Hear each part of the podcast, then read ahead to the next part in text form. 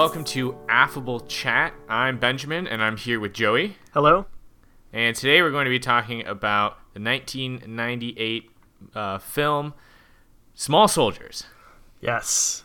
Joe Dante film. Joe Dante, uh, DreamWorks, kind of a um, I don't know successor, something that potentially inspired by Toy Story's massive success. That's kind of a nice way of putting it, I think. um, and also uh, somewhat inspired by previous Joe Dante works, uh, specifically Gremlins. Yes. Similar premise. Meant Yeah, to be I've- for kids, but That's not. right. Um, Turns out something else. well, this is a movie that's like close to your heart, right? Yeah, yeah. So the, the reason uh, I, I wanted to talk about this movie is because I grew up with Small Soldiers. Small Soldiers was my thing uh, growing up, or one of many things. But uh, it, I, I started watching it when I was real young and just kind of stuck with it. It was in the rotation of movies that we always watched. Yeah. And uh, and even though I was like such a huge scaredy cat growing up, like I used to.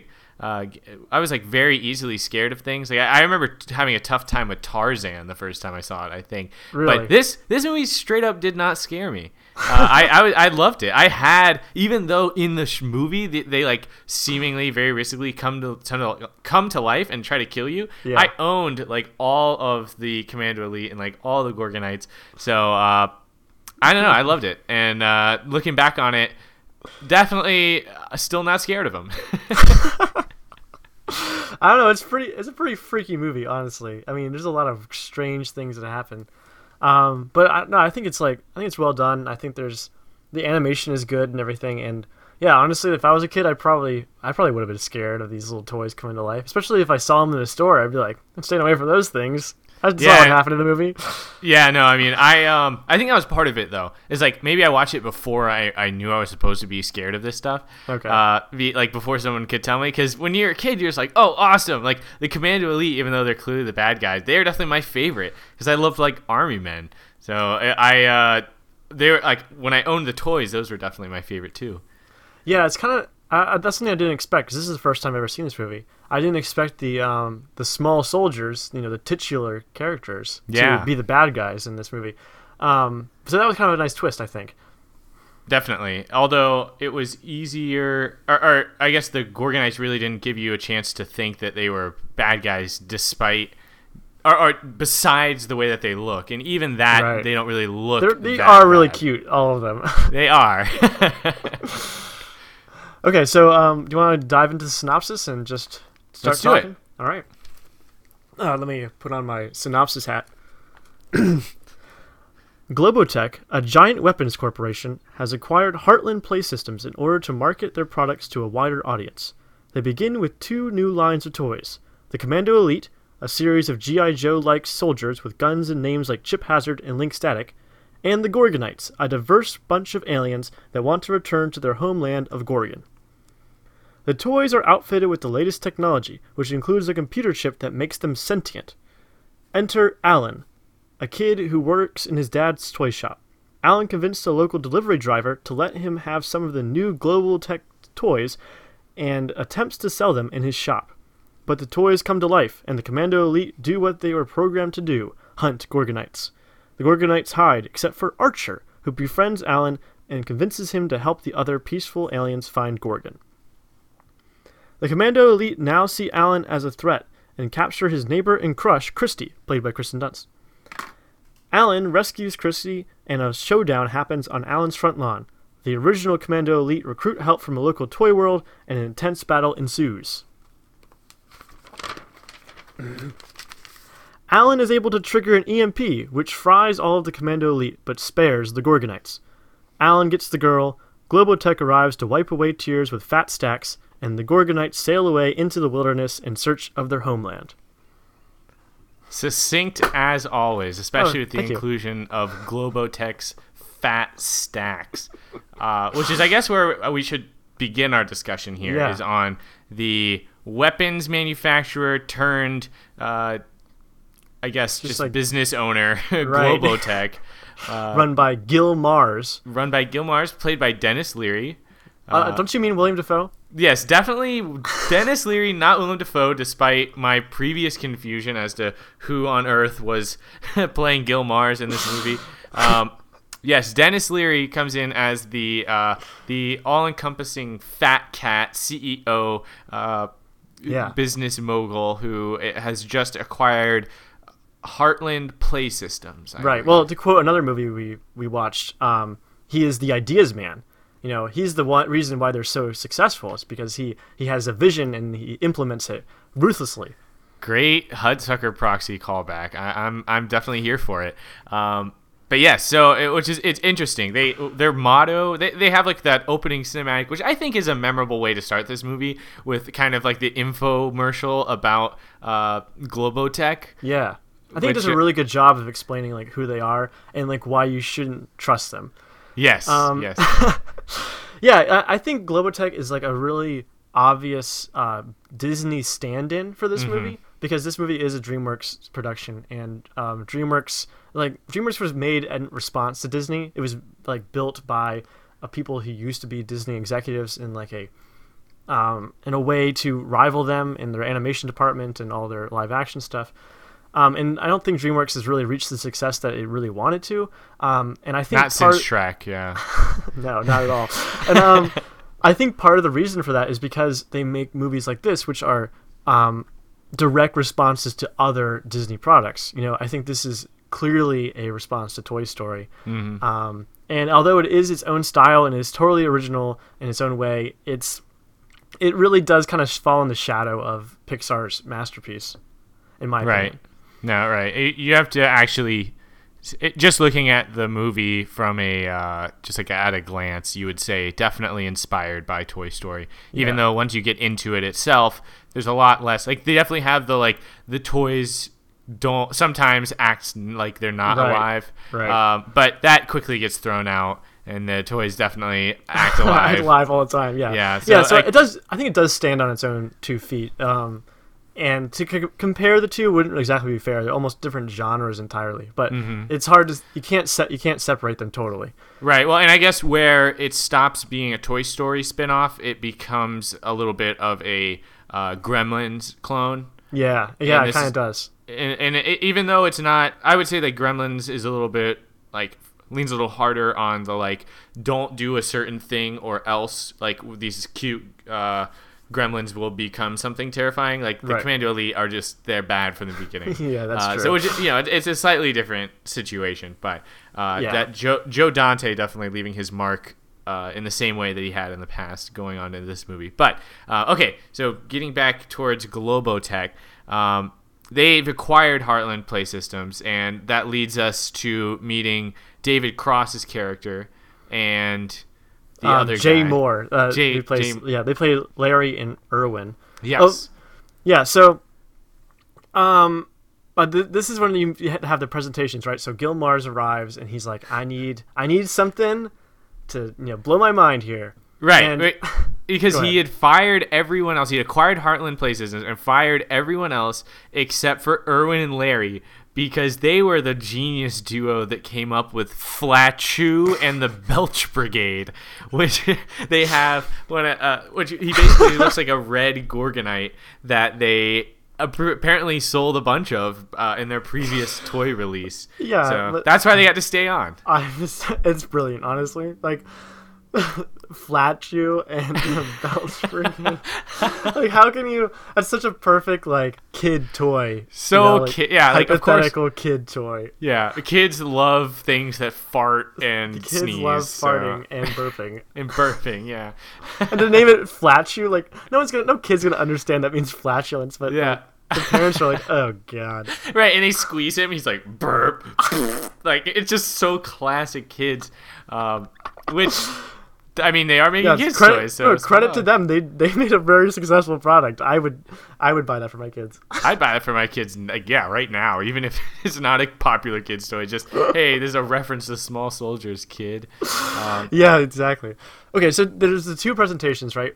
First, uh, David Cross Irwin, he has his presentation where Is- his is like um, it's like a couple of cardboard cutouts and like a draw a poorly done drawing of his Gorgonite concept, and he's like, the Gorgonites. there's some aliens, and he's like really flustered.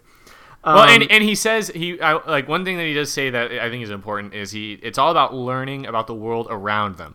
That, that's learning. kind of, Did you say learning? exactly, and that's what gets him shut down. But he does make it clear that the Gorgonites are all are supposed to be curious, um, right, Which That's comes back later. That, that does come back. Um, but but his you know partner or whoever Jay Mohr's character Larry, Larry. he has he has a whole like he has a fully functional prototype and a commercial, and when he shows the commercial to to Gil Mars, he, the Gil Mars is like, wait wait wait wait, is that Tommy Lee Jones voicing him? And while it is actually Tommy Lee Jones, he what Gil was so impressed with and questioning about the video was whether or not Chip Hazard could actually punch his way out of the box like he does on the commercial. Uh, and they end up making them do that too. Yeah, that's right. But like the of the of the two presentations, it's so obvious which one they're gonna pick. Even if the Gorgonites were like a brilliant idea, the way they were presented, it's just like, come on, come on, Irwin. Like you knew this this happened, right? All your friends, everyone you've worked with for years, has been fired. This is your one chance to prove yourself Now, to this new corporation.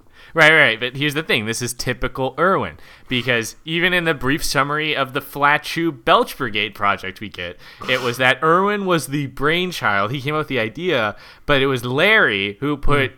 Feet on the ground and got the project actually rolling and made it the success that it was. So this is just par for the course Yeah, for but but but Jay's I, or, or Larry's idea is so much better too because it's like soldiers and this is a defense company, right? They make weapons, so like it's a clear pivot. Like it makes a lot of sense for them to want to do that as as opposed to these you know nature loving aliens. Agreed. No, but I think that Larry is making toys that kids will want to play with, and Irwin is making a toy that parents will want their kids to play with. Right? That's probably true. Yeah. So- and I mean, yeah, the, Gorgonites are a more wholesome toy, but like you're not selling them, Larry. Or you're not selling them, Irwin. Come on. Yeah, yeah. Gotta Well, you're also harder. right now you're not selling anything to kids. You're selling something to Gil Mars, and mm. Gil Mars says, "Don't call it violence, call it action."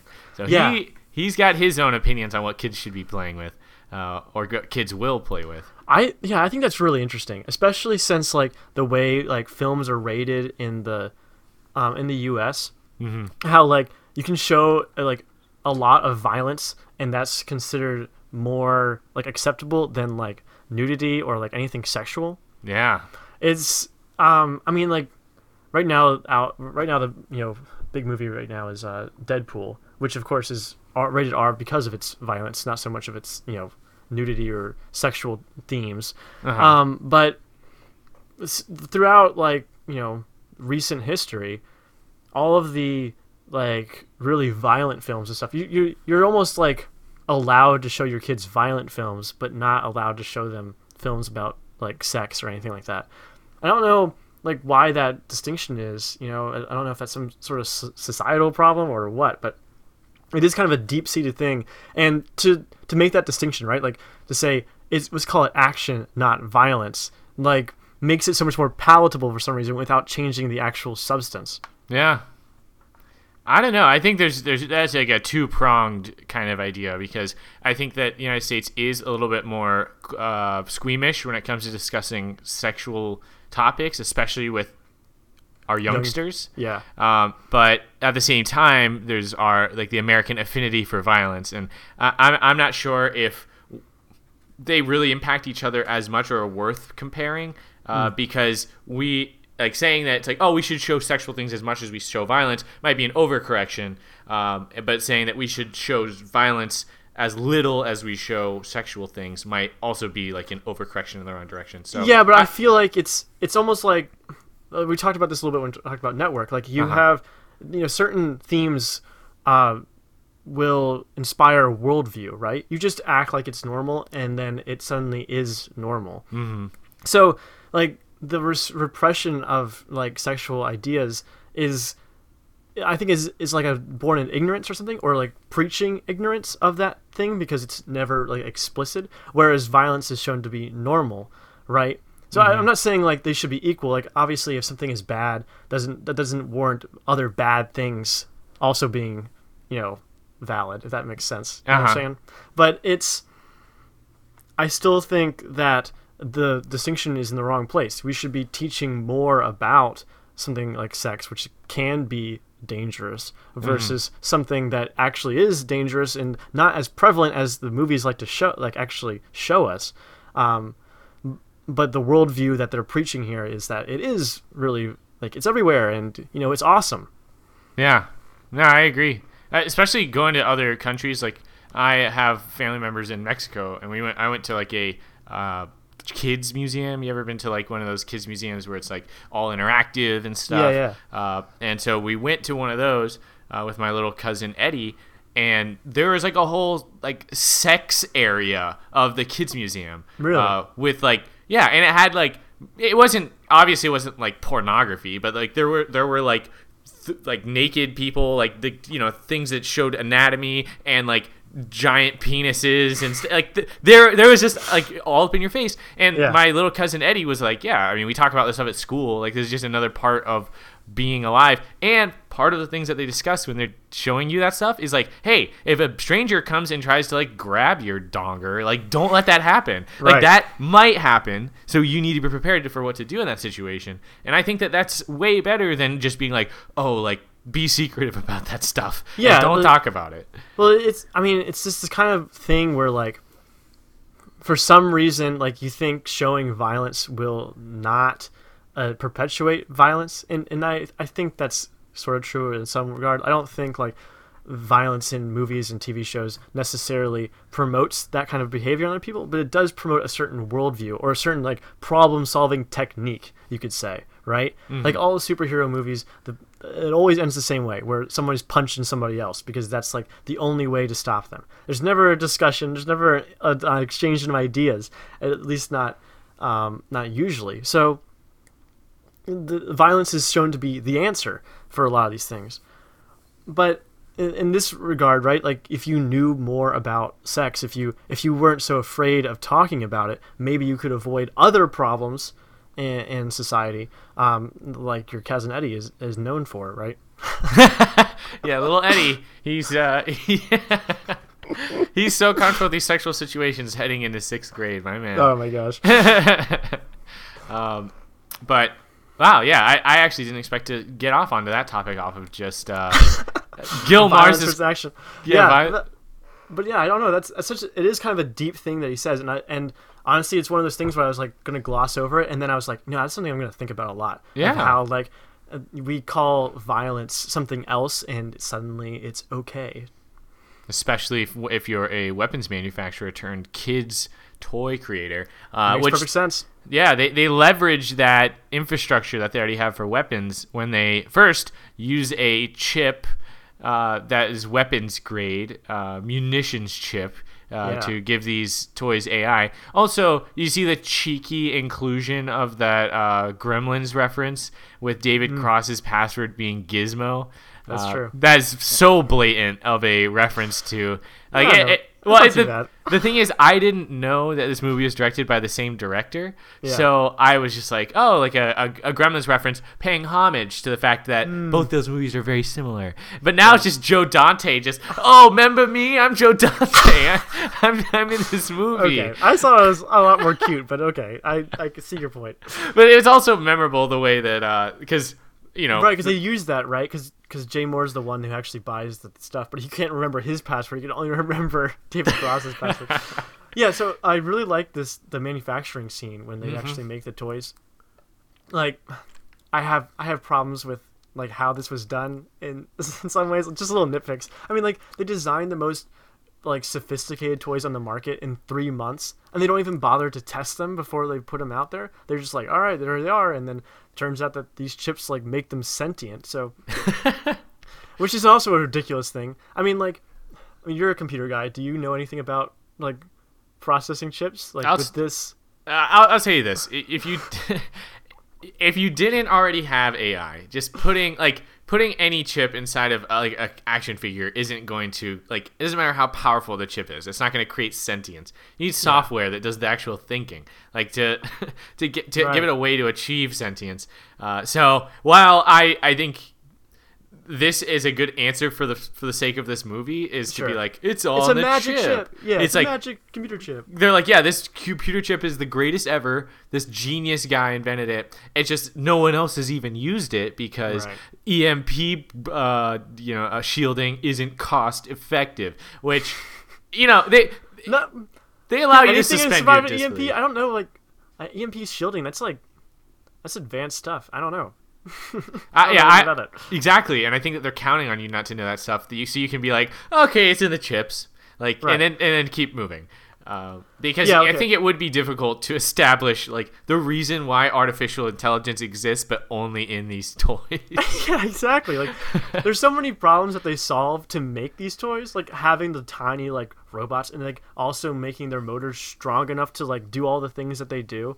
yeah, and allow Yeah, them like- to like yeah, well, and like 3D print them all and Yeah, it's it's not as simple. Like they have the toy, right? Like, an a- the difference between an action figure and a robot is like it's ridiculous. Like they look, they may look the same on the outside, but the insides would be completely different. Um, and they kind of show you some of the insides when they're doing the manufacturing stuff. They kind of look like little Terminators. yeah, they do, especially before they get their like heads put on. Yeah, they have little eyes on there. But like, yeah, they, they do this whole 3D printing thing, which is really super cool to see, like in an older movie. Um, but they 3D print them like the full body, and then later on in the little like sequence, you see them attaching the arms to the thing. So like, what exactly is happening here? Wouldn't they Ma- want to 3D print them separately? Maybe they because they had only three months, they had to manufacture them in all various ways. They had some getting 3D printed, Yeah, some maybe. being assembled All manually. different ways, yeah. yeah, they sent some That's up so to their annex of the North Pole so elves could work on some of them. Like they, they got all of forces trying to get this produced. Oh, that's funny.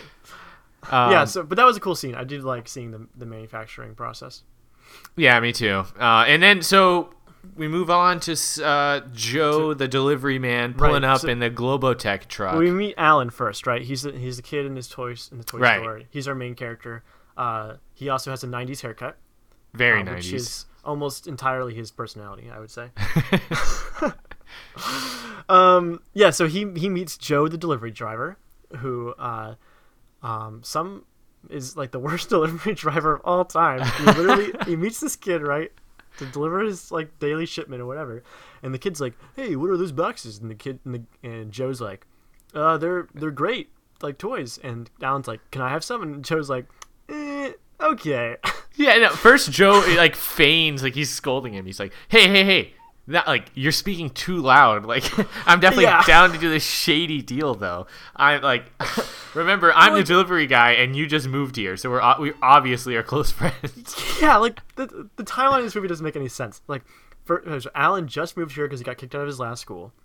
Yeah. Unless he moved from like down the street or something.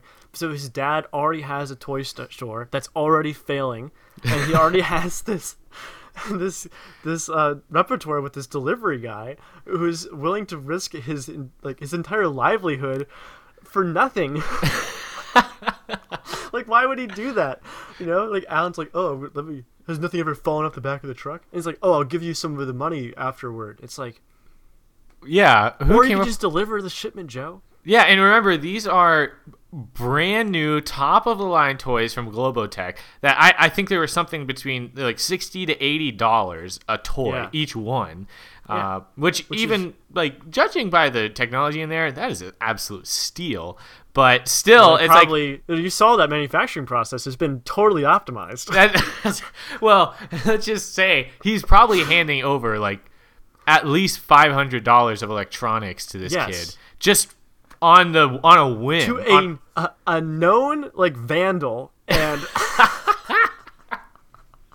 untrustworthy kid.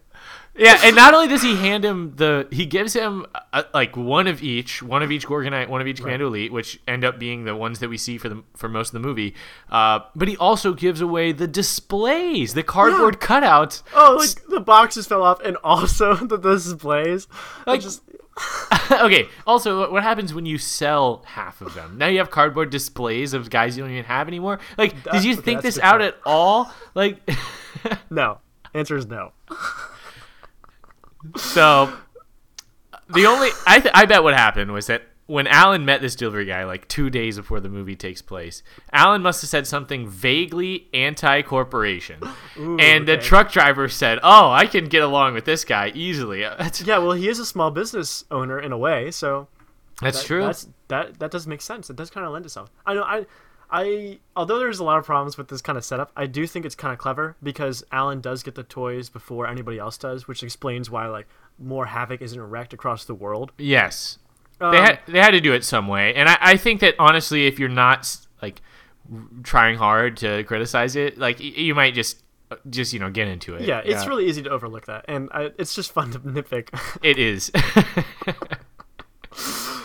okay, so at this point you meet uh, Kirsten Dunst's character, Christy.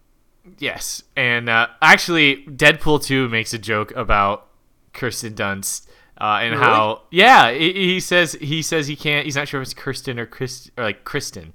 Um, Oh, really? I didn't catch that. Yeah, Which- well, I don't know either.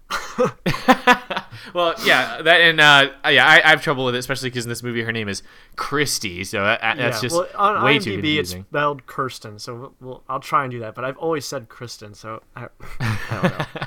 I don't know. Um, but yeah, like But yeah, she I brings think- in her little bratty brother. Right. So he and he finds the toys which he wants, um, of course, and then Alan, it's like, it's gonna sell it to him for some, but it doesn't for some reason. Why doesn't he sell it to him immediately? Well, she doesn't have the Uh, money. Yeah, that's right, because he said they're expensive. Right. But the little kid seems pretty set that his parents will buy it for him. Actually, it's it's hilarious. You really get to see the true colors of Chip Hazard because uh, at this point, Chip Hazard hasn't been out of the box for very long, and he doesn't know that his guns like don't work yet. Yeah. So you see this little kid, this the little Fimple boy, walking into the back, and he sees them. He's like, "Cool!" And you hear off camera Chip Hazard going, "Civilian, declare your allegiance!" And then you see a plastic like bullet. Like hit the kid right between the eyes, like Chip Hazard with like no regard for like this little kid's Shoot like first, ask livelihood. questions later. Yeah, like ask questions while your bullet is in flight, like towards their face. Um, but Yeah, that was funny. yeah, th- fortunately, it was a fake bullet, and the little kid lives. And in fact, really wants to take Chip Hazard home. Yeah, well, I want to go back to to Kirsten a little bit, or Okay. Christy. Uh, I mean, I think her name is really like indicative of her character. It, like, they, she's so low effort that they didn't even bother changing your name that much. like, she is such. She is like the the epitome of damsel in distress in this movie. You Yes. know, like some of the lines that are said to her are, "You're not like other girls." And her dad actually says, "He's brainwashed you, hasn't he?" Like, and she did, and she totally gets captured by a bunch of freaking toys. You know, I mean, they are pinned down at the end of the movie, but it is by like a freaking army of them. So, like the fact that she just totally gets owned by a bunch of pieces of plastic is just like really, really says a lot about uh, your agency and your female characters. Sure, yeah. I mean, she provides a lot of, um, you know, incentive for Alan to go around being a hero. But I feel like g- toys that are destroying anything are is good enough reason. Like, it doesn't specifically have to be the your neighbor, like girl next door, who's by the way already got a boyfriend. yes, well, she only dates older guys, Ben. right? Yeah. Oh, Uh, yeah, like no, she. I mean, she's it's so clear that she's only in this movie so that there somebody gets the girl at the end. Like, she doesn't have uh, much to do. I think And we all knew who was gonna get the girl by the end of the movie when we saw Alan's haircut. that, was, that was all we needed to see. You, yeah, you took the words right out of my mouth. Um, but yeah, I think this is where, where we meet. Uh, like sh- her boyfriend pulls up Brad. Uh, Brad he- on his motorcycle, yes. Brad, yeah, pulls up on his motorcycle, and uh, Well, he's a, well, it, he's there because uh, he wants to watch. He wants to have Christy watch him scrimmage JV. right, right, and uh, which classic Brad. Like I, I'm I mean, okay, jocks everywhere. Like get that get so much hate. Uh, just for being on like for beating up on JV, like Brad is, looks like a perfectly normal dude for the most part. well, he Uh, gets totally shafted in this movie, right? Yeah, and and for no real reason, you know. He doesn't. He's it's not his fault the toys are alive, you know. like Brad only gets one chance later on in the movie to even like decently like show that he's worth something. And he runs away because toys that out of nowhere toys become sentient and light his pants on fire. You know and uh, we're supposed to hold that against him that he runs away? I mean brad's in what middle school high school? I guess high school because he's driving a motorcycle. He better be Yeah. old enough. Uh, but that's it. I mean and, and he has to lose his girl because of that? Like i'm sorry that's Well, I mean, enough. she only goes for the baddest boy around, so I guess, yeah. I guess when your pants catch on fire and you run away, you're no longer the baddest boy on the block. You know, you don't have that '90s hair to hold up to Alan. that's right, exactly. Yeah, so um, you know, I feel bad for Brad, um, but you know, that's the nature of these of these movies. Yeah, Brad, I think definitely a casualty in this movie. Uh, like, shout outs to Brad. You know, you deserved better. Pour one out for Brad. Yeah, pour one out for Brad. Okay, so at this point we meet um, Christy's dad, yes. played by uh, Phil Hartman, Phil Fimple. Yeah, Phil Fimple, played by Phil Hartman, and another like Phil Hartman is one of the best like annoying neighbor dads uh, like in TV. He's up there with like Ned Flanders as far as being like the main character does not like his, that there he's neighbors with this guy. Yeah. and uh, he's hilarious. He's all about his technology. He he really is. You know, uh, I mean, when you first time you see him, he's he's trying to cut down a tree in Alan's yard um, to make way for his satellite dish. Yeah, and he's like, you know, obviously Alan's dad doesn't want him to do it, but Phil's like, I'll check the zoning laws, but I'm pretty sure I'm in the right here. I love the way he talks in this movie. It's so funny.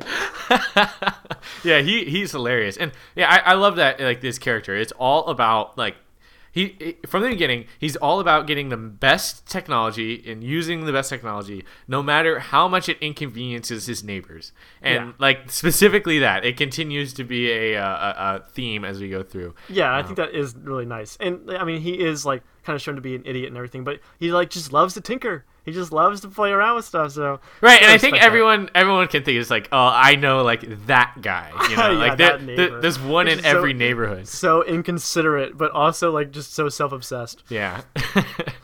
Yeah. So I think this brings up like this makes explicit something that I really want to talk about, which is the like kind of the appeal to nature, um, which is kind of this theme you see a lot in media. Um, because in this scene, obviously the the Alan's dad comes out and he says, "Don't cut down that tree. You know that tree is like belongs here, and your satellite dish does not." Um, and it's it's it's kind of this idea that like oh something that's natural is is better than something that's you know technological or you know, unnatural. You Sure. say man-made. right. Um, and I think this is also reflected in like the the uh, Commando Elite versus the Gorgonites too, right? The Gorgonites are trying to are these natural creatures are trying to go to their homeland. They want to go into the wilderness. They have they don't have like super special weapons. They mostly just have like stuff like their bodies are kind of weapons. Um, but whereas the Commando Elite are like these, you know, outfitted with the latest technology and they're like super inventive and like shape the environment around them super easily. So you know they're kind of the humans versus you know, the Gorgonites are the nature. Yeah, so I think this is uh, as good a place as any to talk about like this bigger theme that's going on in this movie, which is nature versus technology. Um, in in this situation, right? Uh, Phil Hartman's character is trying to cut down this tree, um, and he because he's arguing that the the the satellite dish is better than his there's a silly tree that's in Alan's dad's yard, and then Alan's dad's defending the tree, saying that it's you know uh, it's beautiful, it's a tree. Um, but I think this appeal to nature is like a huge fallacy, and it's this kind of um, like underrepresented uh, like kind of ideal that we kind of take for granted in a way. mm-hmm. Um, because like the truth is, nature doesn't care at all about us, right? Like at any moment, something uh, like natural could happen to the entirety of the Earth, and we would all be wiped out in an instant, and nature would continue, the universe would continue, and nothing would happen, right? Like a bad mm-hmm. solar flare could wipe out all of like every, all of our technology or all of humanity, in you know, in an instant. A roaming black hole, which is like a natural occurrence in the universe could totally come through and eat us up and you know, we'll be gone so like i don't know it depends kind of where you define the word nature for me when something is natural it that's always kind of meant something that's not touched by man but the more you dive into that the harder it is to kind of make that definition um, and i guess this is a bit of a semantic argument but i i think there's this kind of a bigger point here you know, a lot of the things that we consider natural aren't natural at all. I actually just read this really interesting article or this excerpt from a book called uh, Second Nature, and the excerpt is called uh, "Weeds Are the Us." The the book is by uh, Michael Pollan, and in it he argues that uh, we have this like fetishization, I guess, this ideal about what weeds are. He says like uh, he gives three different definitions for weeds, and the first one is, I guess, the more traditional definition. That would be uh, that um, weeds are plants that are in the wrong place, which makes means that that's totally up to interpretation, right? Um, anything that is any any weed or anything that any plant that is a weed is something that someone else just doesn't want, right? Somebody might say this plant is ugly, and another person says I love that plant, and so it's a weed for some people, not a weed for for others. You know, Sure. it's all subjective. But he in this chapter he's exploring gardening, um, and so he gives kind of a different definition, which one that I'll call the gardener's definition of weeds. He says a weed is an especially aggressive plant that competes successfully against cultivated plants.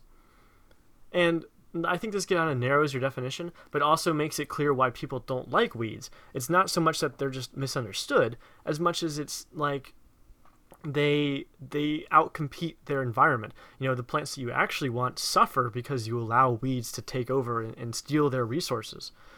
Um, and but he takes this a little bit farther, and, and he actually argues that um, like weeds may not be natural as we see them at all. And I want to see Ben if you can notice uh, the the same pattern that he notices. Okay. Um, so he, here he says here are a few of the most typical places that, that weeds grow: uh, waste places and roadsides, open sites, old fields, waste places, uh, cultivated and waste ground, old fields, roadsides, lawns, gardens, lawns, gardens, and disturbed sites. So, I mean, does, does that ring anything true to you? Does a pattern emerge for you? Sure. All of those are places that only exist because of humans. Yeah, exactly. And I mean, he goes on in the next a paragraph. He says, "What this list suggests is that weeds are not superplants. They don't grow everywhere, which explains why, for all their vigor, they haven't covered the globe entirely." And yeah, weeds don't grow in the wilderness. Weeds don't grow in the forest. They grow in places that humans have touched. Um, and they're they're plants that are best adapted for human, like living alongside humans. Mm-hmm. Um, so by that definition, um, he, he offers a third one, one that uh, he, where he quotes uh, Jack Harlan. He says, uh, "If we confine the concept of weeds to species adapted to human disturbance, then man is by definition the first and primary weed under whose influence all other weeds have evolved." And like, I think this is really interesting. You know, it kind of brings up the point that, or begs the question at least, that like are weeds natural things? And I mean, he gives a, lot of good examples of, of plants that we may consider natural, but are actually invasive species. You know, brought over from other countries, brought over from places that uh, where they evolved from, you know, in different environments. And they came here and they totally outcompeted their competition. Um, which does that make them natural? Uh, just because they're plants, are they natural? Uh, I mean, they're almost like biological warfare in a way.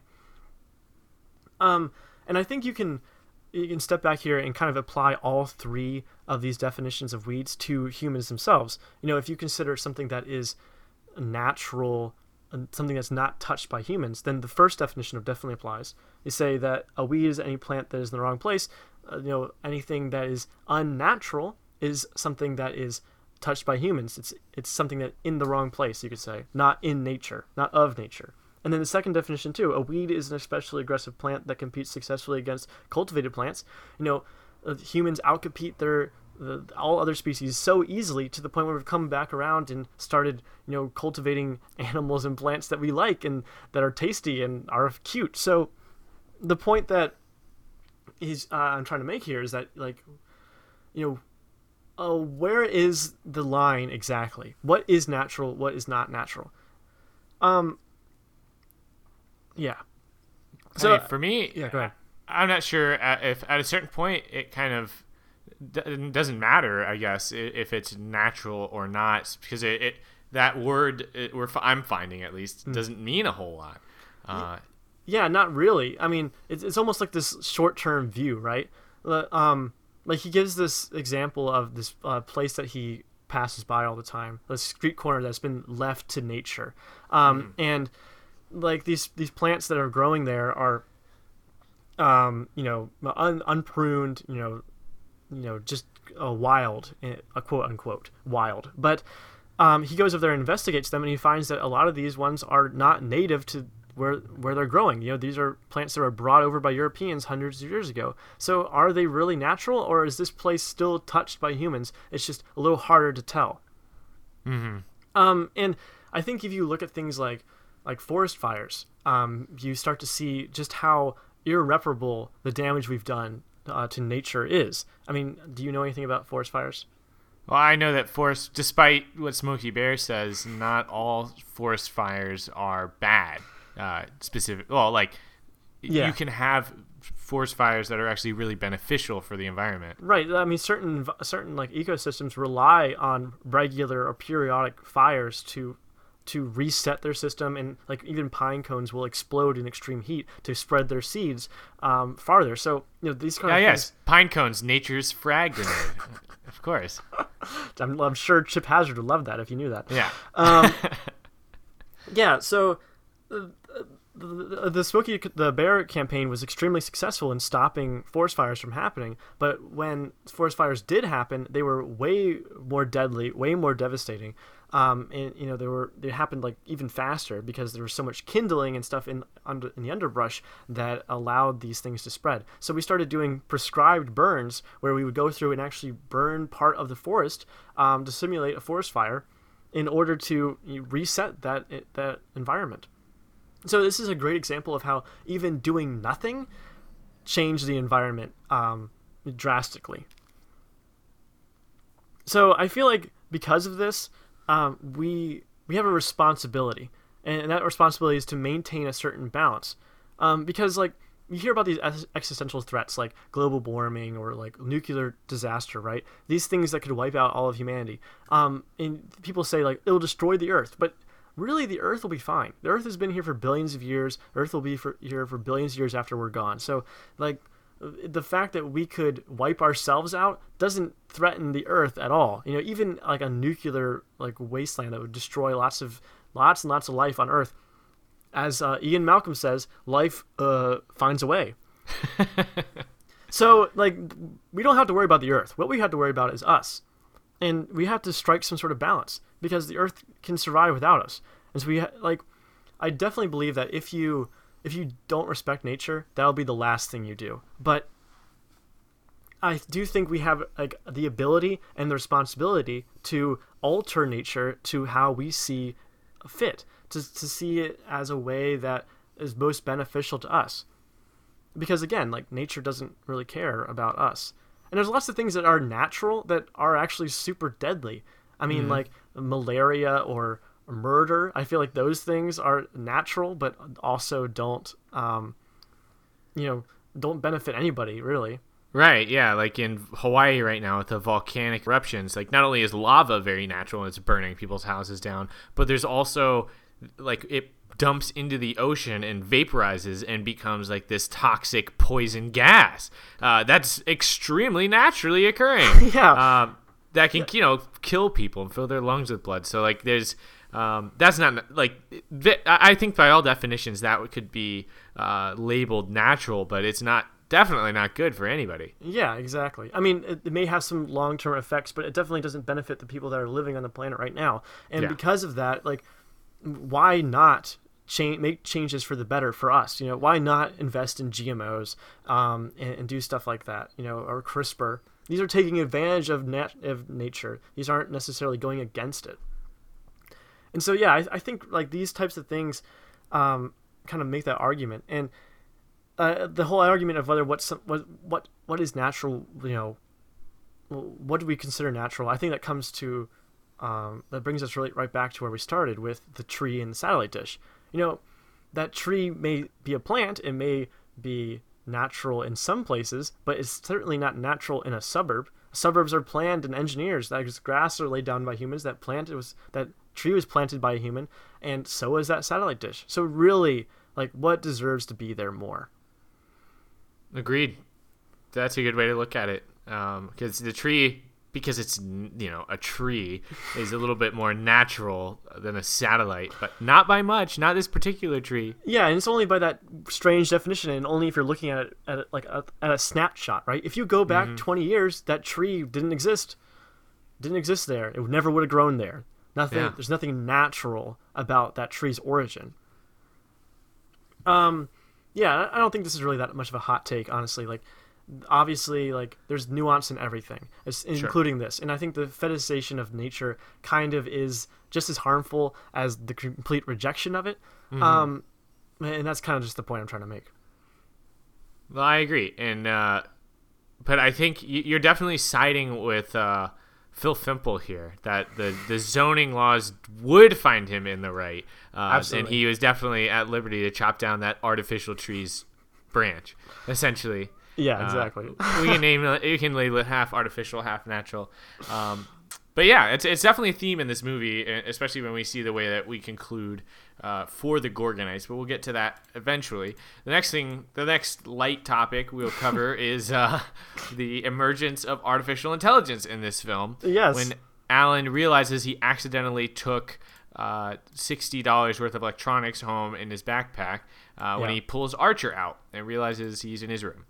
yes, and then at this point, you see like you interact with Archer a little bit, and you see that he's actually is somewhat intelligent. He can um, he can like speak, and he can remember names and stuff. So it's it is interesting. He calls Alan uh Alan now shut up because that's Yep. what he, That's because Alan said that was what his name was. Yeah, so either so Alan, either Ar- Alan now shut up.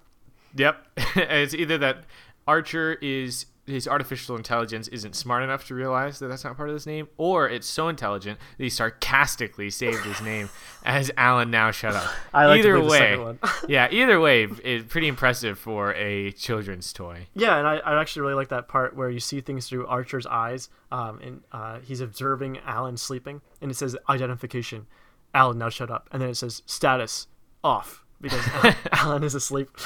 I like that. Yeah, the, the the POV from the Commando Elite and the Gorgonite definitely a source of some uh, some visual comedy in this movie. definitely. Yeah, out of that, like what? Why did they do that? Why did they include heads-up displays and these tiny toys? I don't know. It's that um, magic chip, man.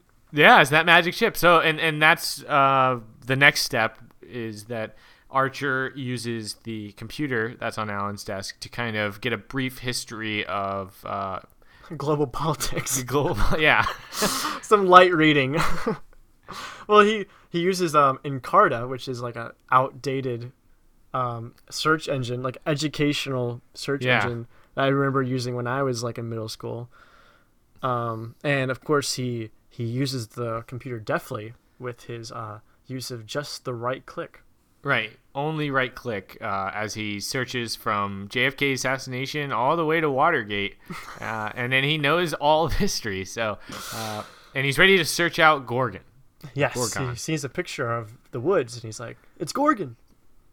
And uh, yeah, so then We, oh, we transition to Chip Hazard and the rest Mm-hmm. of the Commando Elite. where uh, yeah, where Chip Hazard literally punches his way out of the box, just like uh, Gil uh, Gil Mars. Gil Mars wanted him to be able to, and uh, he introduces, or, or basically, you know, he makes the Commando Elite fall in, Yeah. and uh, not much later we get Chip Hazard's inspirational speech, and the, his speech is told in front of a giant puzzle of the American flag yeah. and it's supposed to visually be a reference to the Patton movie, um, which also comes into play during his speech. And it, it, it's an interesting speech uh, that Chip Hazard gives. It's kind of a hodgepodge of a bunch of other famous quotes having to do with American history slash war. Uh, so, and the first one is from Patton. So the Chip Hazard begins, "Soldiers." No poor sap ever won a war by dying for his country, which is a reference to Patton's quote, No poor bastard ever won a war by dying for his country. Then Chip Hazard continues. He won it by being all that he can be, which is, I don't know if it's a direct quote, but that's very much in the same style, the way that Sun Tzu uh, wrote in The Art of War. Uh, okay. Then Chip Hazard continues, Damn the torpedoes, which is a reference uh, to David Farragut at the. Uh, he was a Union general at the Battle of Mobile Bay, Mobile or Mobile Bay uh, in Alabama for, during the Civil War. He said, "Damn the torpedoes." Uh, so Chip Hazard's "Damn the torpedoes" or "Give me death," and "Give me death" uh, is part of the quote from Patrick Henry from the Revolutionary War. He said, "Give me liberty" or "Give me death," a very Right. famous quote. Chip Hazard continues, "Eternal vigilance is the price of duty," and uh, which is a bit of a a small change up on Jefferson's quote, Thomas Jefferson's quote, "Eternal vigilance is the price of liberty." And Chip Hazard continues, "And to the victor go the spoils," eh, which is a quote from New York Senator William Marcy in 1832, talking about the election of 1832. Um, Okay. and so, and they continue. uh, Chip Hazard continues. So remember, you are the best of the best of the few and the proud, which is uh, a reference to the United States Marines, the few, the proud, the Marines. Okay. Then Chip Hazard continues. So ask not what your country can do for you, JFK. I know that one. Yes. Only regret that you have but one life to live, which is a reference to Nathaniel Hale's. My only regret is that I have but one life to lose for my country. oh, okay. And then he finishes with what I believe are Chip Hazard originals. The war against the Gorgonites will be won. Commando Elite, let the first shot be fired. Pretty sure that was Reagan who said, uh, "Let the war against the Gorgonites be fought." Ah, you're right. Search out the Gorgonites and frag them all. So, um, a pretty inspirational speech there delivered by. uh, okay, it, it may, I agree it is inspirational, but what does it mean?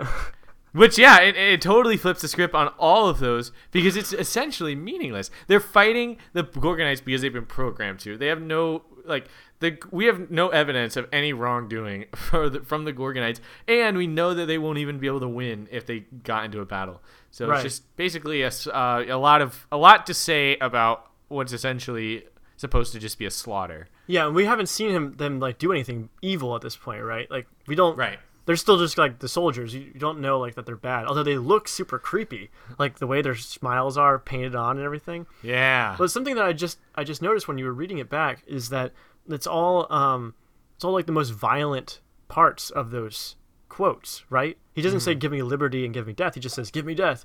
Damn the torpedoes. I don't know what the rest of that quote is, but like yeah. he's talking about the torpedoes. He's not talking about like the inspirational part of that. It's all it's like he's inspiring them with just violence, which is kind of interesting. Yeah. Um, just action, I think would. Yeah, yeah, yeah, yeah. And I think I do think like these guys, the, the they aren't like super developed as characters, but they are meant to be like caricatures, right? Caricatures of like the gung ho American, and like I agree. the military attitude. Yeah, especially think- with the way that they get along with each other as well. They do have that like soldier camaraderie kind Definitely. of programmed in. Um, so there's a lot of like the stereotypes that I think they try to embody with the Commando Elite. Yeah, and I think that's I think that's clever, honestly, because you know it, it does make them kind of scarier as villains when they they're almost like idealistic in their pursuit, even though they're just like, um, you know, like single-minded. Yes.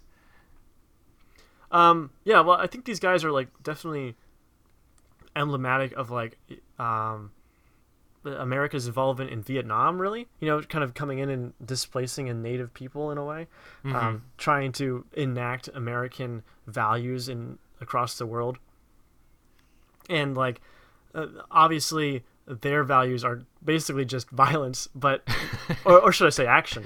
Um, Yes. But that doesn't mean like I don't know. It doesn't mean that they think they're the bad guys necessarily. Right. Well, they, they definitely think they're the good guys. Um, and they, well, and the, the bad guys are wholly bad no matter what. So, uh, I don't know. A lot. I, it, I, think, I think I think it ends up just at the end of the day being a caricature of the United States military. Yeah. Um, and uh, I think it's a creative way to do it, especially with this speech. Uh, that was worth recognizing. But okay, so the, the next thing we see is when Alan shows up at this the store the, the following day, and the whole place is trashed as a result Yes. of the Commando Elite. And uh, upon seeing the remains of his one of his Gorgonite friends, Archer gives us a reference to another. Uh, to a Shakespearean work with his line, "Alas, poor Troglokhan." Oh, really? Where's that from? That's from uh, Hamlet, I believe. Isn't it? Oh, really? uh, I don't know. Alas, poor Yorick. I knew him well. Oh. Poor Troglokhan. So uh, just a handful of Shakespeare. Maybe he researched that on online. Found it Uh, on that- I actually think that he may have. He may have seen him. but yeah, it's from Hamlet, Act Five, Scene One, Page Eight. Alas, poor Yorick. Nice, good call, Ben. Um, yeah. So at this point, uh, Christy shows up at the store, and once she sees all the damage, um, she immediately asks Alan, Well, she doesn't just ask him; she accuses him of insurance fraud. not like, "Are you okay?" Not like. This guy, like this guy's store, has clearly been broken into and his stuff stolen. Like, like that's such an insensitive thing to say. Oh, you're committing insurance fraud for your dad's failing toy shop? Come on. yeah, it's like, hey, I, I hey, I just walked into your st- the store and it just got broken into. But because I know your dad's store is too shit to have any money or anything worth stealing, I'm just gonna go ahead and jump to conclusions and say you're committing insurance insurance fraud. And if and oh, by the way, did you get kicked out of ten schools? Like, dang, dude. Well, yeah, but then but then he corrects her and says, "Oh, there's only two schools," and then there's there's no follow up to that. She just starts talking about you know. Oh, two. That's more or less the average amount of schools people Oh, get yeah. kicked out of. All right. it's, Yeah, it's well, not yeah. ten. Yeah, but that does uh, solidify him as the baddest boy around. So she's definitely gonna go for him. Oh, definitely. Well, I mean, if his haircut wasn't already establishing that hard enough, this just brings it all home. yeah, I, the dialogue in this scene really bugs me. It's just like the the way they like they just talk about like pop culture stuff. They're like, "Oh, do you lo- hate that show Family of Five? Oh, I love the X Files. Oh, I love Led Zeppelin." Yeah, It's just like, like, uh, you know, I love these things. I love this pop culture stuff. It substitutes you for for character development. I feel like. um, and uh, she does end up asking him again about the the schools later on, and he tells her that like I'm a different person now. yeah. It's just like, how old are you? You're like 13. like how Alan- can you how can you have been one person and now be a different person? You have barely become a person. He's so dynamic, Alan. What a dreamboat. well, he doesn't do it in this movie. He's pretty much the same guy. well, um, right. So then, what, what's her name? Kirsten Dunst Mm. Christy helps him clean up the store, uh, and just in time because uh, Alan's dad totally uh, shows, up. right? Yeah. and and figures out what's going on. Yeah, And- but then uh, Christy bails uh, to go uh, make out with Brad. Yeah, yeah. I think this is actually the part where Brad invites you to go watch him scrimmage the JV because she was supposed to be at practice. Yeah. Uh, which everyone knows that you leave practice on your bike with all your boys to get your girl before turning around and going back and scrimmaging JV. Yeah, but Uh, we, I mean, we shouldn't feel so bad for Brad because he does have the squad. So That's true. okay. His squad rolls deep, dude. They all have their own bikes and stuff. Like, I honestly, I wouldn't mess with Brad. Uh, which, which, right? And, and we we were discussing this off mic, talking about feeling bad for Brad. Uh, but at least he does have the squad. When Christy like breaks his heart, yeah, at least the squad will be there for him. Yep. So I'm, I think we can all take a little bit of solace from that. definitely. Okay, so at this point, um, Alan goes home with uh, with Archer, and he's Yep. uh, and the Commando Elite have staked out the um, the toy store, so they're following um, Archer and Alan on on his bike. And this is one of my favorite parts is when they have the bike chase, and uh, uh, what's his name, Bob Bazooka. Um, Brick bazooka. uh, Bazooka Bob uh, totally gets um, on the bike and like tries to climb up there, and he gets totally smashed. Yeah, well, and there's a lot of like small soldiers humor here, where they like the the size of these Yeah. soldiers is like a point of humor because did they, like they they slingshot him onto the bike using bungee cords and like the, those bungee cords with the hooks on the end, and those are you know enough to launch one of these toys. So uh, that like that's kind of cool. And then he has his gun, his like little plastic dart shooter, has been outfitted with like some actual harpoon. And he's able to use that to pierce the water bottle on the bike, uh, so he can slide behind, um, which is well.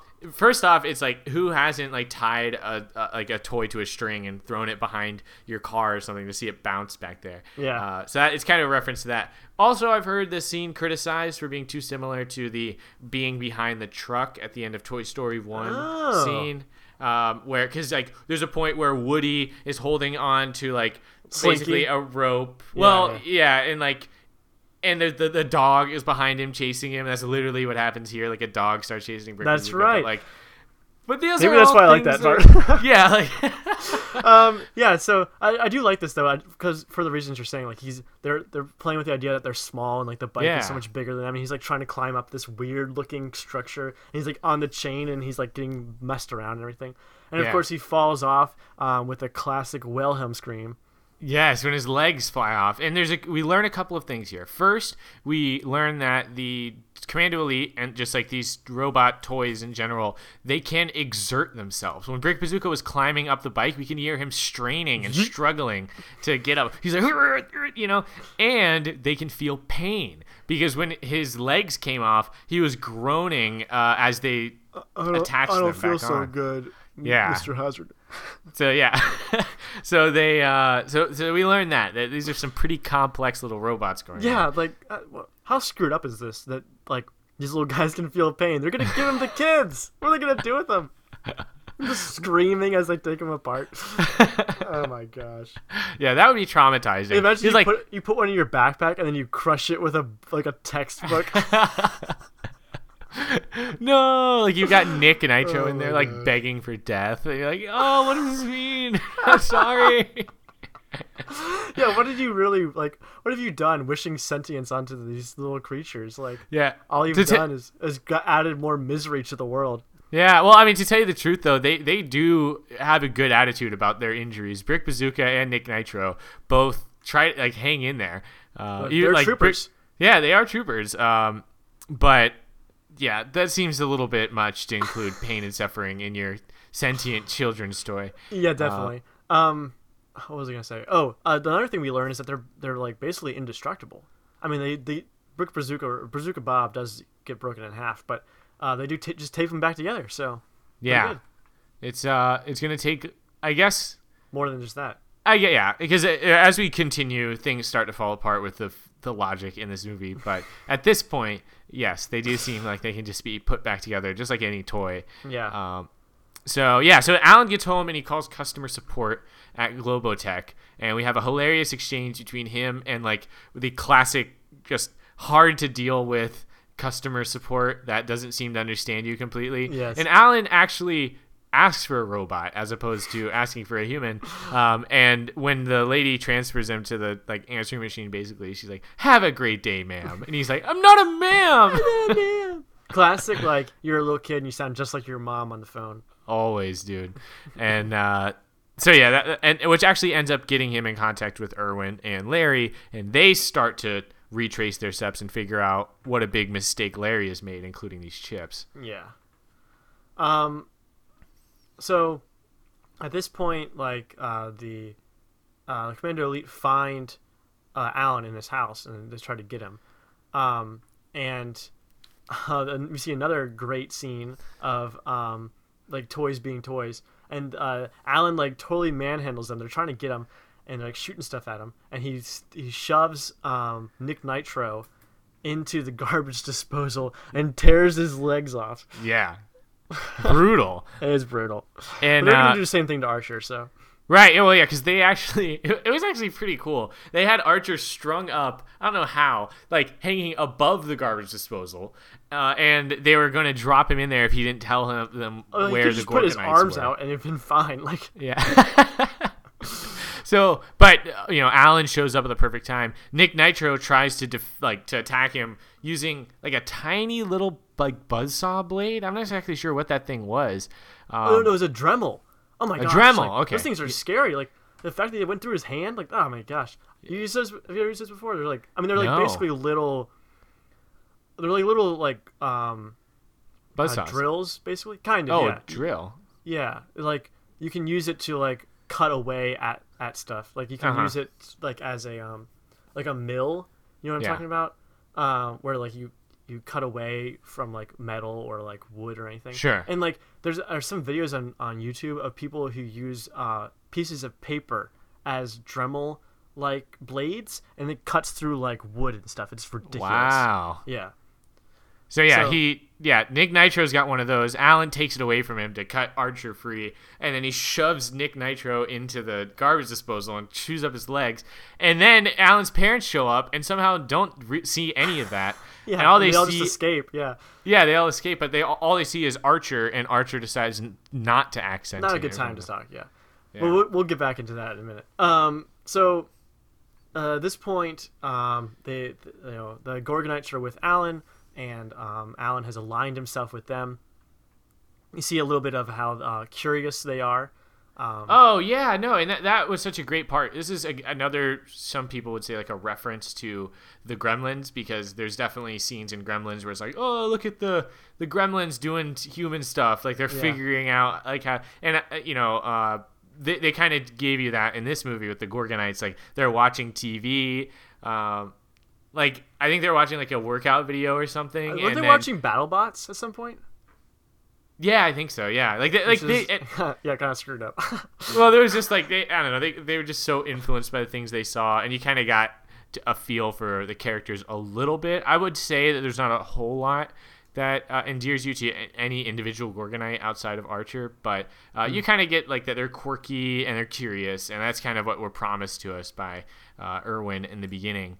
Uh, but yeah, so Alan has the Gorgonites, and the Commando Elite are infiltrating the Fimple household because they intercepted Link Static, filling up his uh, duty as the communications guy. Yeah. Hacks into Alan's landline and hears him talking on the phone with Christy, saying that like he'd like give it all for you. Yeah, like, and and Link Static captures that, and and now they're gonna leverage it as like a weakness, like an age-old Which is weakness. super effective, though. Yeah, I Link mean, Static imagine coming if that happened handy. to you, right? Like a bunch of these little tiny toys are like, "Help us, help us, Benjamin!" And then, um, and then you're like, "Oh," and then you're like, your girlfriend is is captured, and you're like, "Turn him in," or she's she gets it. Like, Yeah, and from their point of view, I mean, I don't know why they would think anyone would align themselves with the Gorgonites. So it's like easy choice: your girlfriend or these Gorgonites you just met. Yeah. Um, but Alan actually I mean, the stakes just them. get raised really high at that point. Uh, They're, just toys to. I mean, you can make that argument. Obviously, they're like alive in in one way, but like. They're just toys versus like an actual human person that you like. Right, right. So yeah, the, the Gorgonites, are not the Gorgonites, the Commando Elite use their chemical warfare. They launch sleeping pills uh, into Phil Fimple and his wife's uh, drinks, their gin and tonics, uh, as Yeah. they're enjoying t- uh, Phil's newly set up like home theater system. You get a great line from him too. Oh yeah, because they're watching a World War II documentary, and and she's like not listening to him, but you just hear him offhand comment. He's like, "I think World War II is my favorite war."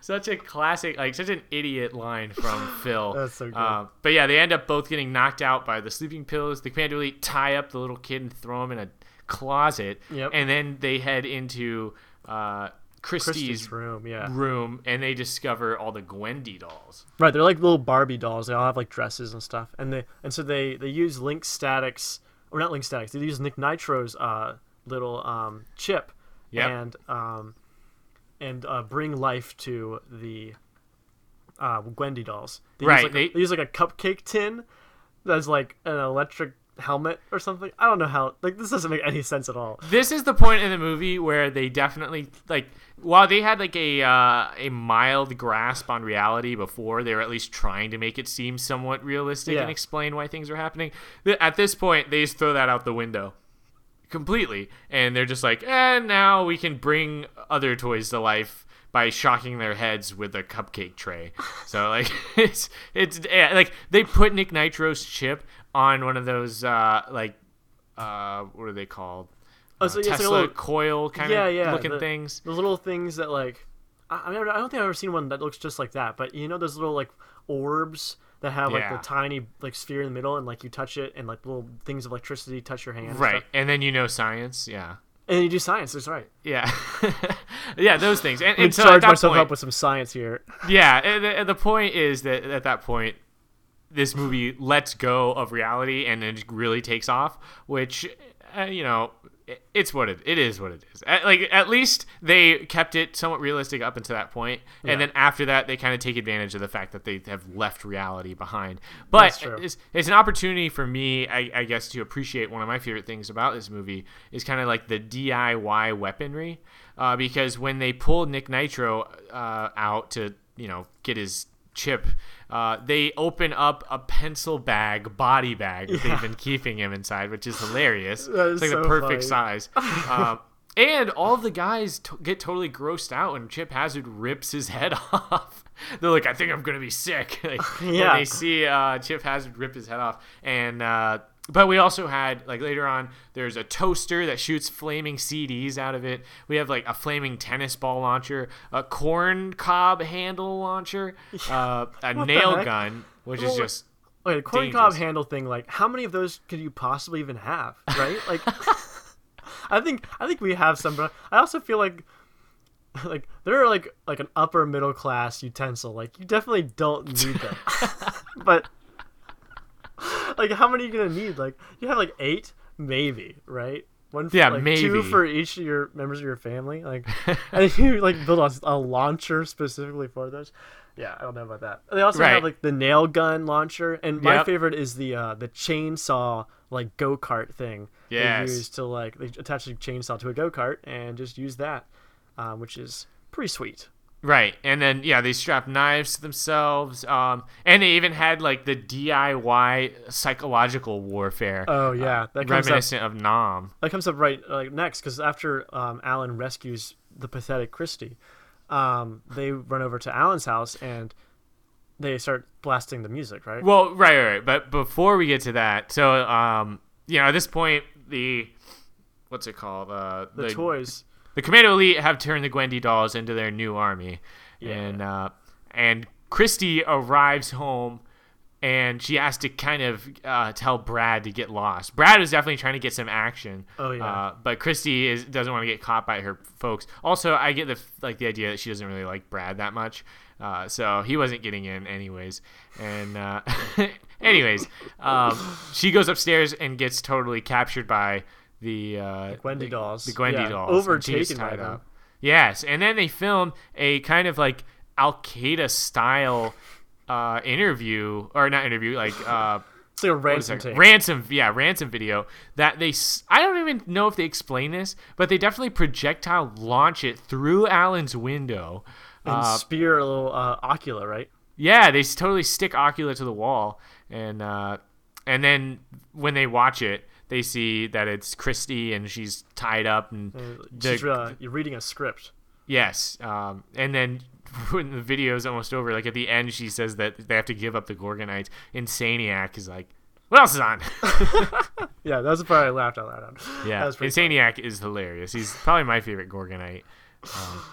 The stand-up comedian Gorgonite, stand-up Yeah. comedian alien. He's, he's Right. like a he's like a Tasmanian devil. He's like a little whirlwind. Oh yeah, there's a whole lot of detail to these characters actually, um, and they were great toys. Like the Insaniac toy, which of course I had. Of course. Um, actually, you could like pop his hit, like basically his legs could like kind of detach from the bottom half of his body. Like you could pop them out, make Mm-hmm. him like slightly taller, and then he would spin.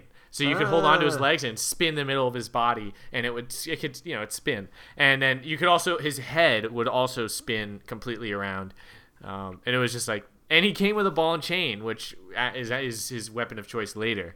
the uh, the original fidget spinner. Yes, it really was. Uh, it's a little bit bigger, but it was uh, Insaniac, definitely the trendsetter uh, with his Tasmanian devil Yeah, back in 1998. attacks. Yeah, Very prescient. um. Okay, so But before they head out, um, Archer is looking out the window. yeah, um, and he's asking Alan what's out there. And continuity alert. He uh, this is where Alan admits that the mall is actually not that far away, uh, which it comes in handy a little bit later. But they we come across this line. Just because you can't see it doesn't mean it doesn't exist. Uh, and the way that they get to this conclusion is because Alan is pointing out that the the tree is moving. yeah, because Archer says, "Alan, the Commando Elite are in the tree." He's like, "No, there's no. They're not in the tree. That's just the wind." And like basically, in trying to explain the what wind, the wind is. Yeah. yeah, Alan basically just says it's invisible, you can't see it, but it still exists, which is a gross oversimplification of what air is and how it can move.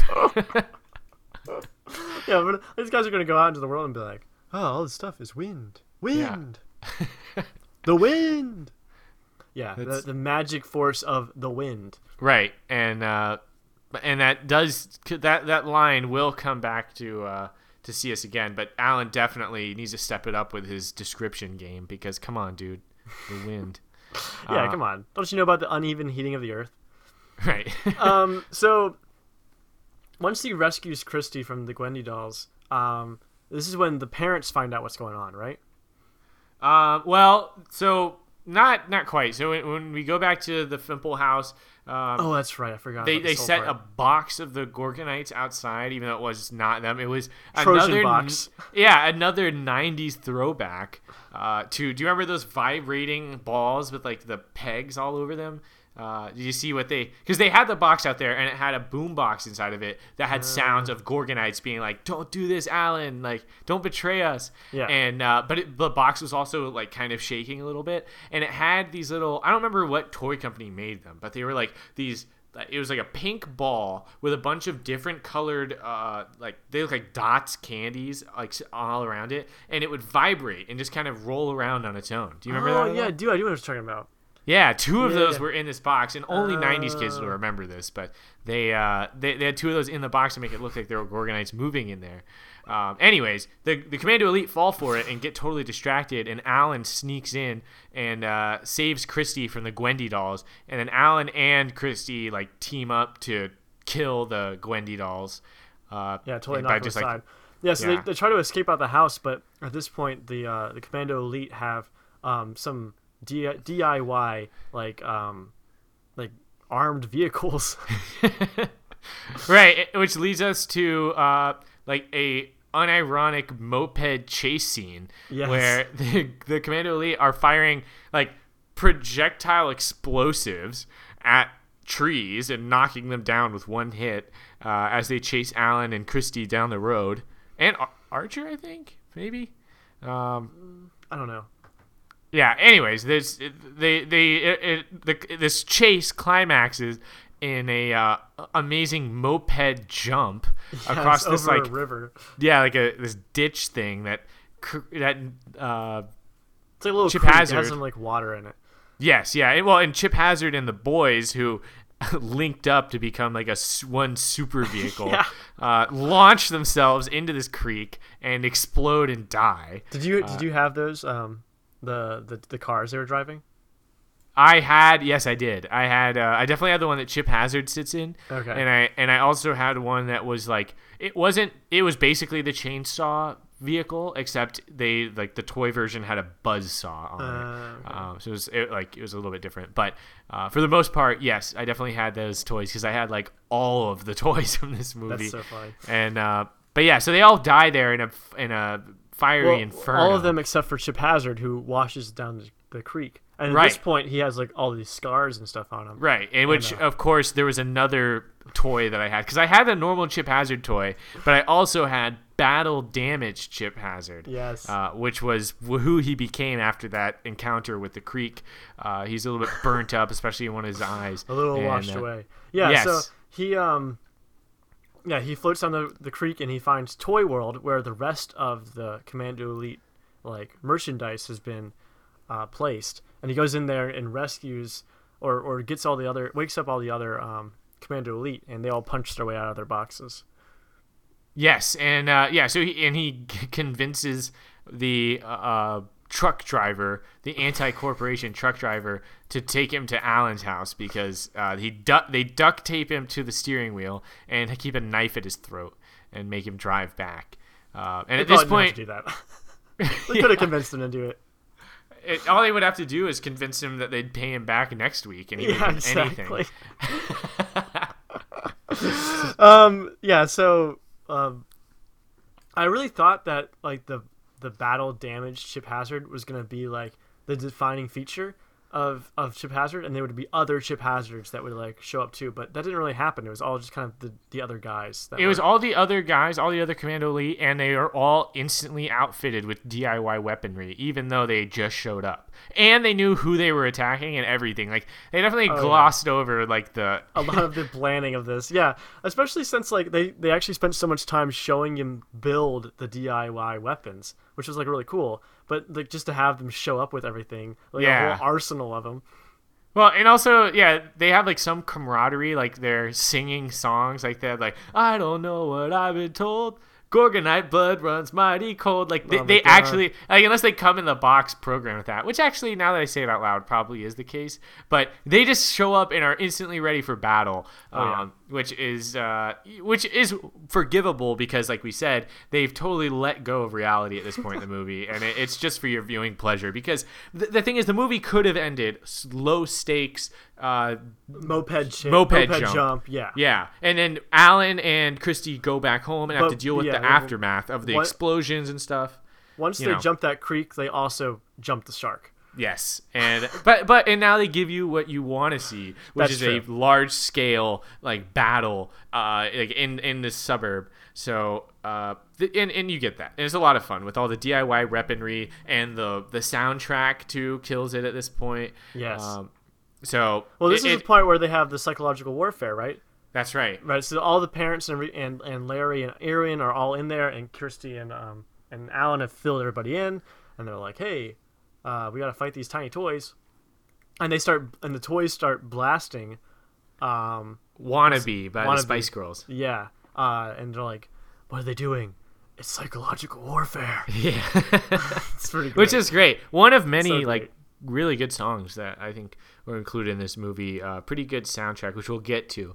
Uh, but so here's some more like another continuity alert here because uh, even though the I think that the way that they conclude the movie or, or they solve the uh, the problem of being attacked by all these commando elite it's a little bit like out there but they definitely set it up so it at least works within the parameters of this world because all this movie we've had established that phil loves his technology and he's not afraid to inconvenience his neighbors to get optimal use out of his tech uh, so, like he showed that with chopping down the tree and now he's showing it again because uh, they talk about needing an EMP, right? So Larry and Irwin are there, Right, and Larry right. knows that the chips aren't shielded to EMP. Uh, and then Irwin's like, "Oh, but you'd need to like blow up some electronics or something." Um, and then Alan's like, "What about the uh, what about these uh, transformers?" Yeah, The ones yeah, that, that those big like cylinders are on the telephone poles. You see exactly, yeah. And then oh, like Phil knows he's like, "Oh, well, if you connect them." You can get a nice power boost, but then it'll explode. And he says it like he's speaking from experience Right. and at this point there's no doubt that he actually has tried that so those things all kind of come together in a way that is satisfying and leads you to believe that it's a realistic outcome Yeah. uh, despite the actual action of doing it as being kind of ridiculous um, but yeah we get a nice battle scene before it leads up to the climax kind of uh, where we see chip hazard versus archer Yes. up on top of the telephone pole with alan Well, well, Chip Hazard flew up there in a helicopter. He somehow commandeered a, a Right. tiny helicopter, like the size for him, A tiny Because- helicopter that is controlled by the tiny person sitting in the here. thing. Yeah, like how does that? Whatever. um, and then he's in there. He's up there, and then Archer climbs up there. Uh, does he grappling hook his way up there? Yeah, he does. Uh, he gets help from Insaniac, who Oh, uh, like acts as kind of a, a pulley and push and pulls him up. Oh, that's right. Yeah. So then he uh, he gets up there, and, and they, even though Archer is programmed to lose, he faces his greatest enemy. Bravely, Chip yeah. Hazard, Chip. Hazard says, "You've got some guts, kid. Let's see what they Ah! look like." And he stabs him. Uh, but then, yeah. So after Chip Hazard knocks Archer off the telephone pole, Alan grabs him and says uh, an amazing line. He says, uh, "Have I got a shock for you?" Nice. And then places him in between the Transformers, and Chip Hazard get glitches out, and the Transformers explode. And the EMP And- is launched, and you see the little like pulse go through. Yeah, But and it course- kills all of them, including the Gorgonites, allegedly. Well, well, no, because the Gorgonites are hidden underneath the satellite dish, um, and they so they survive uh, the blast. Right, and it, and it ends up wiping out all the other uh, Commando Elite. Commando yeah. Elite, where we, we also get our second Wilhelm scream. That's right. Uh, when Alan's dad is punching, I think it's a brick bazooka off of his chest as it's like glitching out. You get to hear a, a nice I don't think it was Brick Bazooka. I think it was Bazooka Bob. Oh, okay. you hear a nice little "Uh," when he punches the head off of it. So, um, and then from there, there's just uh, well, from there we get uh, uh, the Globotech coming in to. Oh, oh, sorry, sorry. It's something I want to talk about, and that's Yeah, yeah. the um the the EMPs. Um, this is something that my mom talks about all the time. She's she's terrified of EMPs. It's just like the concept of them. I think is kind of terrifying. Um, and like I think she brings up a good point. The fact that like nothing we own is like shielded from EMPs or can like deal with an EMP, and like anybody could build one theoretically and then drop it on like you know a, a populated area and then like all of Uh-huh. our data would be wiped out from that area and like none of our cell phones work. Like not only would like the loss of data be devastating but just like you'd have to go back and purchase all new stuff. And like everything has become wired. Like some people have like light bulbs that can connect to their wi-fi. Like that would no longer work because of an emp it's just like it is kind of this terrifying concept. Although i think she is kind of um overreacting to it. But it was nice to see emps in this movie just because um they were uh, utilized so well and so effectively. Yeah, well, EMP's actually to the rescue, not necessarily a threat. That's true. Um, but yeah, so they use the EMP, and the next day we see uh, Globotech showing up to, to clean up after everybody. Yes. and uh, and honestly, it, it brings it's an interesting discussion. Like, how much money does Globotech have to be writing down on these checks to get these people to just be like, you know what, I will forget this ever happened for sure. yeah, I mean that's exactly what happens. Though he like he writes down some number, he hands it to him, and they're just like, okay, whatever, problem solved. And I mean like no like nobody died. You know nobody was really injured. I think a couple people got scratches and stuff. Alan got his arm torn up at some point. Um, yeah, a couple of Alan's corn cob got- handles got got, stuck in someone's leg. Yeah, yeah. Alan's dad got caught in some a net, but he was fine. Um, all like so no like no no no permanent damage done except for to the like the property, which you know could be solved with money. It's still like this is some terrifying technology that's out there. You know, I, I feel like I feel like the world needs to know. Um, it depends. If it sounds like Gil Mars has access to a lot, a lot of money, and if I'm, let's say that I'm Alan's dad, and suddenly I, I went from struggling toy store to never needing to work again, Yeah. I might, I might be Well, okay with that. I don't. I mean, you don't know how much money it is, but I mean, can we I really don't. assume that? Can uh, Can you really assume he's like he's he's doing anything but covering the damages?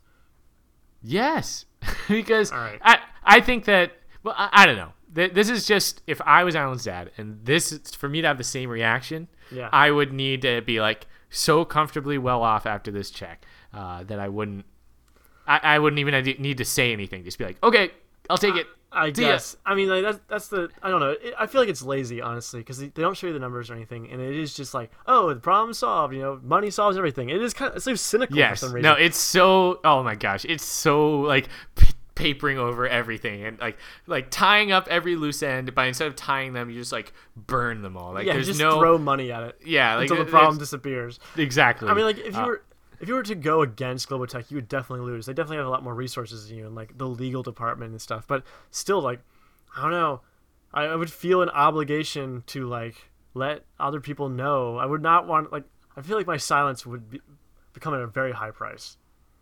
Yeah, a super high price. And if they could pay that price, boy, I'd be okay with that.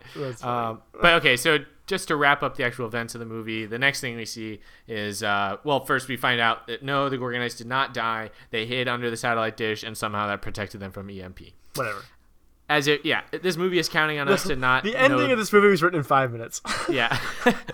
well, that yeah. Then Alan uses like throwback to the uh, the boat that he broke in the or he didn't break that got broken in the uh, toy store. Yep. Alan sets the Gorgonites on a on their voyage to find Gorgon. yeah, he sends them out into the lake or something. And like, my question is, I mean, are these guys waterproof?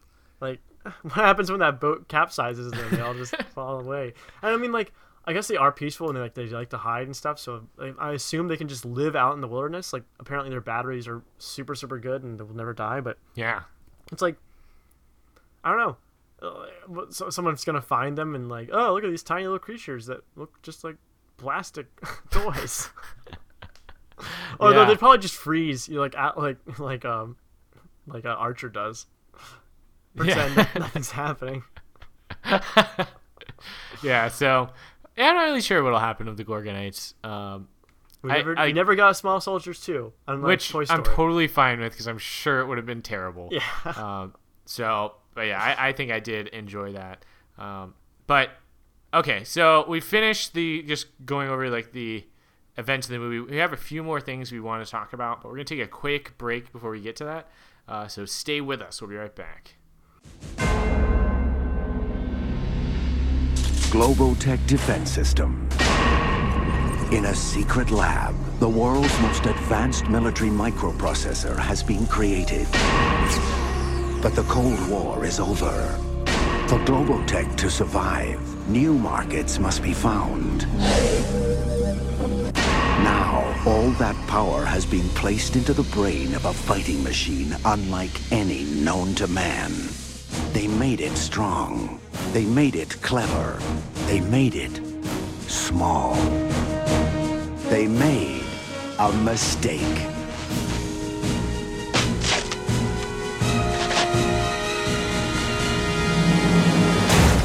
Major Chip Hazard reporting for duty, sir. Wow, voice activated. Commandos, team picks.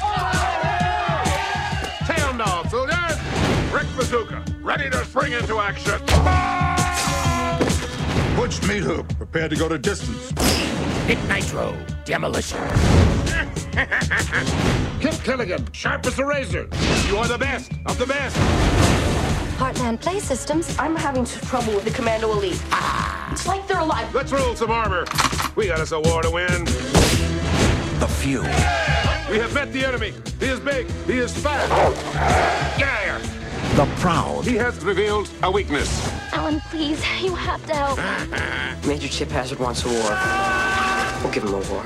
The small. Who you calling small? This summer, Babes at 12 o'clock. join the Commando Elite. Gentlemen, those are reinforcements. Commandos, attack! No mercy! Incoming! Small soldiers. Command post to Brick Bazooka, report. It's just a flesh wound, sir. You have to be crazy not to be scared. the the score of this movie the Yes. the i think all around this movie delivers on the music the uh the composition or whatever like the the music they composed for this movie like the orchestral stuff works plenty fine Yeah, well, Uh, most of it is like uh, the ants go marching. Did you notice that? uh yes and uh actually i've been told or uh, this is the same guy who did the com- uh, music for gremlins Oh, so it does cool. yeah so it has that kind of feel to it. A nice uh, collaboration then. Yes, and uh, but but they also include a bunch of like well-known hits. Uh, like another one bites the dust, um, which is in this one is the Small Soldiers remix. Uh, War by Edwin Starr. Uh, Love is a battlefield. Um, Tom Yeah. Sawyer. A lot of them are kind of uh, on the nose, you might say. Yeah, they're very literal. Like for instance, the creation from Bride of Frankenstein, which plays during the uh, Gwendy doll creation scene, Yep. and uh, and then of course uh, "Wannabe" by the Spice Girls, which is the psychological warfare a la Vietnam. And although there isn't any Spinal Tap music in here, the Spinal Tap guys actually voice the Gorgonites. Which, if you're familiar with Spinal Tap at all, makes perfect sense with the way that the Gorgonites kind of have their off-color comments that are just they just say to no one in particular, almost Yeah. to no response most of the time, uh, but are definitely hilarious if you pay attention to them. It's good stuff. So, yeah, Yeah, so, so- all around, great, great soundtrack. Uh, the audio in this movie definitely delivers. Definitely. Okay, so the, the last thing I want to talk about is how um, I have a I have a head canon for this movie, and um, my my theory is that the entire movie happens inside Alan's head, and that um, nothing not, nothing you see actually happens. Well, except well up to a certain point. What's your evidence for this? Okay, so first of all, um, like the, in Alan's room, there's a little thing that says "question reality." Um, and then later on in the movie, um, his mom uh, like quickly accuses him of doing drugs. She lists off all the drugs she can think of: Smack, tar, crack. Have you been smoking crack? and then, um, and of course, um, anytime like uh, people are around, the the toys don't move. They don't do anything. It's only when Alan talks to them that they actually move, and you see them do things. That's right. Um, and then there's, there's all these like plot things, like how the, the truck driver just gives him a bunch of magic toys, and the toys destroy the shop, quote unquote. You know, because this kid is like is has, is known for like vandalizing things. Like, how do you know he didn't do it? And then like Yeah. blame it on the toys, kind of like a Fight Club situation where like he thinks it's them, but he's it's really him the whole time.